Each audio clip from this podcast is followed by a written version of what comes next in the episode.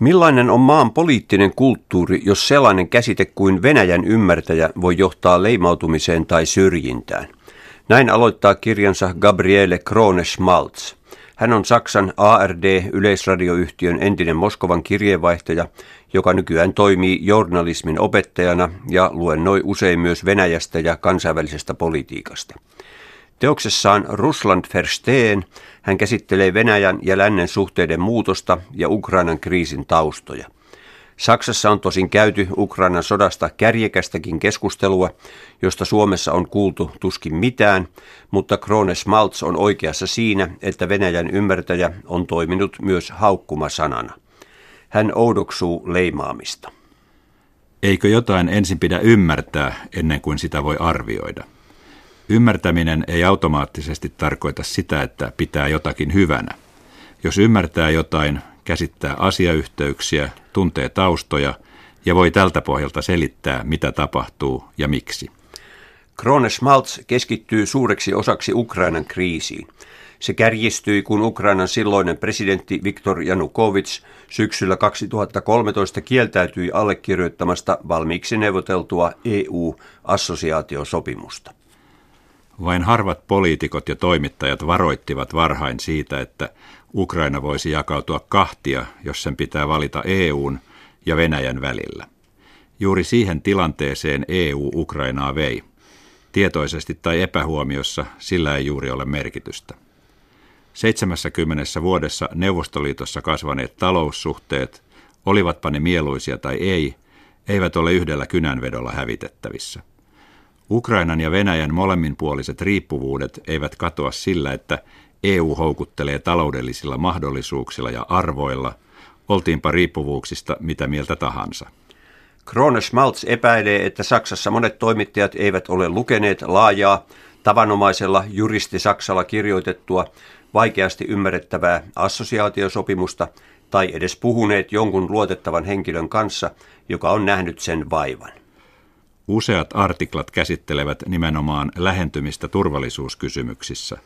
Puhutaan sotilaallisen yhteistyön syventämisestä ja Ukrainan yhä perusteellisemmasta yhteydestä Euroopan turvallisuusarkkitehtuuriin. Neljännessä artiklassa puhutaan yhteisestä kriisinhallinnasta alueellisissa haasteissa ja keskeisissä uhkatilanteissa. Kuinka Venäjän pitäisi ymmärtää tämä? Ja odottaisitteko tämän sisältyvän EU- vai NATO-assosiaatiosopimukseen? Gabriele Krones-Maltz toteaa, että Viktor Janukovic valittiin presidentiksi vuonna 2010 rehellisissä vaaleissa. Hän osoitti kuitenkin presidentin toimessaan tyhmyyttä ja ahneutta, mikä romahdutti hänen kannatuksensa niin eliitin kuin tavallisten kansalaisten keskuudessa sekä maan länsi- että itäosassa. Janukovitsin kieltäydyttyä marraskuun lopussa 2013 allekirjoittamasta EU-assosiaatiosopimusta alkoi Kiovan keskustassa Maidan aukiolla vastalausen mielenosoitus. Kun pari päivää myöhemmin paikalla oli 500 opiskelijaa, poliisit iskivät kovin ottein mielenosoittajia vastaan. Se vasta käynnisti laajat mielenosoitukset, joihin kerääntyi jopa satoja tuhansia ihmisiä. Joulukuun alussa 2013 tehdyssä mielipidekyselyssä 55 prosenttia ilmoitti tavoitteensa olevan hallituksen kaataminen ja 28 prosenttia sanoi osoittavansa mieltään EU-assosiaatiosopimuksen puolesta. Mielenosoitukset johtivat lopulta presidentti Janukovitsin pakenemiseen ja erottamiseen parlamentin äänestyksessä, jossa erottamista kannatti niukasti pienempi määrä edustajia kuin perustuslain edellyttämät kolme neljäsosaa. Laillisesti katsoen kyseessä oli siis ehdottomasti kaappaus, jolle saattaa olla poliittisia perusteluja. Se vahvistaa kuitenkin niiden näkemystä, jotka syyttävät länsimaita siitä, että ne ottavat perustuslailliset menettelyt vakavasti vain etujensa näkökulmasta. Kiovassa on kaikki järjestyksessä, mutta Itä-Ukrainan kaupunginjohtajia luonnehditaan itse nimitetyiksi ja menettely Krimillä on ilman muuta laiton. Kronets Maltz toteaa, että presidentti Janukovitsin erottamisen jälkeen ensimmäisiä parlamentin päätöksiä oli yritys poistaa venäjän kieleltä virallisen kielen asema. Vasta vuonna 2012 oli hyväksytty kielilaki, joka hyväksyi Venäjän ja myös muut kansallisten vähemmistöjen kielet virallisiksi kieliksi alueellisesti jos ainakin 10 prosenttia paikallisesta väestöstä ilmoitti sen äidinkielekseen. Tuolloin vuonna 2012, kun kielilaki hyväksyttiin, syntyi parlamentissa tappelun nujakoita. Ukrainalaiset nationalistit taistelivat jatkuvasti kiivaasti lakia vastaan, eikä ole sattuma, että parlamentin enemmistö päätti helmikuussa 2014 kumota lain. Tämä päätös ei kuitenkaan tullut virallisesti voimaan, koska virkaa tekevä presidentti Aleksander Turchinov kieltäytyi allekirjoittamasta sitä. Syyskuussa Ukrainan hallitus hyväksyi lakiesityksen, joka kumosi vuonna 2010 hyväksytyn lain Ukrainan liittoutumattomasta asemasta ja avasi täten NATO-jäsenyyden näkymät. Joulukuussa 2014 parlamentti hyväksyi tämän lain. Venäjänkielisen väestön enemmistö seurasi näitä muutoksia levottomana. Ei ollut selvää, ketkä tulevat määräämään maan suunnan. Kuinka suuren vaikutusvallan saa nationalistinen äärioikeisto, jolla on Ukrainassa historiallisiakin juuria.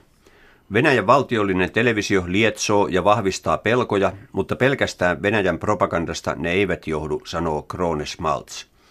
Levottomuutta syntyi ja sitä synnytettiin erityisesti Krimillä, jossa on selvä venäjänkielinen enemmistö. Vain viisi päivää Kiovan vallanvaihdoksen jälkeen tuli myös Krimillä vallanvaihdos, jossa niin sanotuilla vihreillä miehillä oli oma roolinsa. Putin myönsi myöhemmin Venäjän osuuden tapahtumissa. Maaliskuussa 2014 järjestettiin Krimillä kansanäänestys, jonka tulokseen nojautuen Krimin väliaikaishallitus lähetti Moskovaan anomuksen Venäjään liittymisestä. Hyväksymättä kritiikittömästi 97 prosentin äänestystulosta, monet seikat puhuvat sen puolesta, että Krimillä enemmistön mielipide oli Kiovan virkaa tekevää hallitusta vastaan ja kannatti tiiviimpää tukeutumista Venäjään. Amerikkalaisen tutkimuslaitoksen toukokuussa 2014 julkaiseman mielipidekyselyn mukaan 88 prosenttia Krimin asukkaista oli sitä mieltä, että Kiovan tulisi hyväksyä kansanäänestyksen tulos ja siten Krimin irtautuminen Ukrainasta. Krimin kansanäänestyksen jälkeen EU ja Yhdysvallat päättivät Venäjän vastaisista pakotteista. Niihin aikoihin pitämänsä luennon jälkeen Gabriele Krones Maltz antoi eräälle suurelle saksalaiselle lehdelle haastattelun. Toimittaja kysyi muun muassa, eikö lännen nostama meteli ole yllättänyt Putinin. Kukapa poliitikko ottaisi huomioon meteliä? Niin eivät ole tehneet Yhdysvaltain presidentit Bush ja Obama. Tosiasia on, että lännessä Venäjää ei joko otettu vakavasti tai se on sivuutettu. Silloin ei ole syytä ihmetellä, että Moskova on reagoinut nähdyllä tavalla. Se ei voi hyväksyä, että Mustanmeren laivaston viereen jonain päivänä ilmaantuu Naton joukkoja. Toivon todella, että konflikti rauhoittuu. Krones Maltz kertoo, että toimittajan ja koko toimituksenkin yllätykseksi haastattelua ei päätoimittajan määräyksestä julkaistu. Hän pohtii Krimin tapahtumia kansainvälisen oikeuden näkökulmasta. Hänen mielestään kyseessä ei ole anneksio, eli vieraan alueen väkivaltainen liittäminen, kuten esimerkiksi Irakin hyökkäys kuvaitiin vuonna 1990. Vuonna 2010 kansainvälinen tuomioistuin päätti, että Kosovon yksipuolinen itsenäisyysjulistus ei loukannut kansainvälistä oikeutta. Niin sanotun kansainvälisen yhteisön suhtautuminen tällaisiin tapauksiin on poliittinen eikä juridinen kysymys. Krones Maltz käsittelee Venäjän ja lännen suhteita myös 1990-luvun muutosten näkökulmasta. 1990-luku presidentti Jeltsinin aikana oli Venäjän ihmisille jatkuvaa koettelemusta sekä taloudellisesta että poliittisesta näkökulmasta. Jeltsin oli oligarkkijärjestelmän kätilö.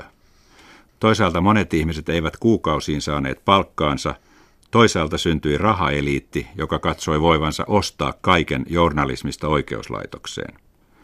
Valtiolliset rakenteet murenivat, korruptio ja rikolliset verkostot hallitsivat elämää. Lännessä muistetaan hyvin, kuinka Jeltsin elokuussa 1991 seisoi panssarivaunun päällä vastustamassa vallankaappauksen yrittäjiä. Paljon huonommin muistetaan, että kaksi vuotta myöhemmin Jeltsin itse lähetti panssarivaunuja ampumaan parlamenttirakennusta julistettuaan poikkeustilan valtakiistassa parlamentin kanssa.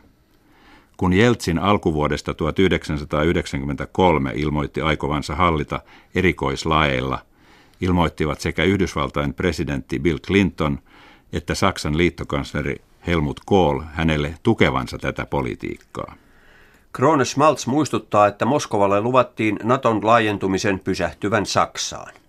Yhdysvaltain ulkoministeriön asiakirjoista käy ilmi, että silloinen ulkoministeri James Baker keskusteluissaan Garbachevin ja Shevardnadsen kanssa lupasi rautaiset takuut siitä, että Naton toimivaltaa ja aseistusta ei siirretä itään, jos Moskova hyväksyy yhdistyneen Saksan NATO-jäsenyyden. Johtavat saksalaiset poliitikot ovat keskusteluissa kanssani kuvailleet Naton itälaajentumista suurimmaksi virheeksi toisen maailmansodan jälkeen, mutta harmillista kyllä heille ei ole ollut mahdollista, mistä sitten johtuneekin, antaa minun käyttää näitä lausuntoja kirjoissani. Lännessä kritiikkiä Naton laajentumisesta ei enää haluta kuulla. Eikö Moskova lopultakin hyväksy, että kyse on suvereenien valtioiden vapaista ratkaisuista? Niitä ei pakotettu lähettämään jäsenanomusta NATOon, olen saanut kuulla monta kertaa. Mutta Venäjällä, eikä vain poliittisen eliitin, vaan myös laajalti tavallisen kansan keskuudessa, tätä pidetään yhä petoksena. Vuonna 1991 tapahtunut Ukrainan itsenäistyminen ei johtanut odotettuun nousukauteen, vaan suuriin taloudellisiin ongelmiin, toteaa Krone Smalts.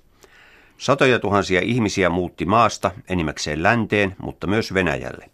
Sukusuhteet Venäjälle ovat yleisiä ja 22 prosenttia kansalaisista on etnisiä venäläisiä. Ensimmäinen itsenäisyyden ajan presidentti Leonid Kravtsuk esiintyi sovinnollisesti venäläistä vähemmistöä kohtaan. Silti syntyi kiistaa muun muassa Krimistä, joka julistautui itsenäiseksi.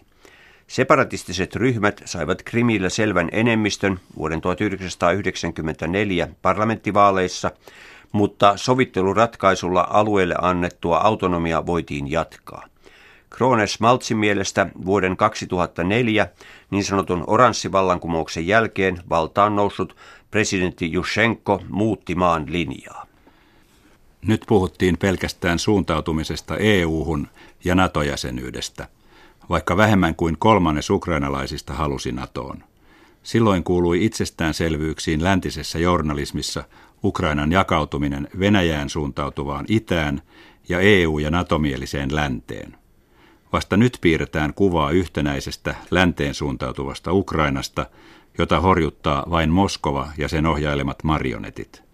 Tosiasiassa kyseessä on maa, joka etsii identiteettiään. Jushenko ei toiminut tilanteen liennyttämiseksi. Päinvastoin hänen ponnistelunsa venäjän kielen aseman heikentämiseksi ja opetuslaitoksen ukrainalaistamiseksi kärjistivät mielialoja. Hän voimisti myös NATO-jäsenyyspyrkimyksiä, jotka kaatuivat huhtikuussa 2008 vain eurooppalaisten ennen kaikkea Angela Merkelin vastustukseen. Vladimir Putinin toteamusta, jonka mukaan Neuvostoliiton hajoaminen oli suurin katastrofi toisen maailmansodan jälkeen, on lainattu usein.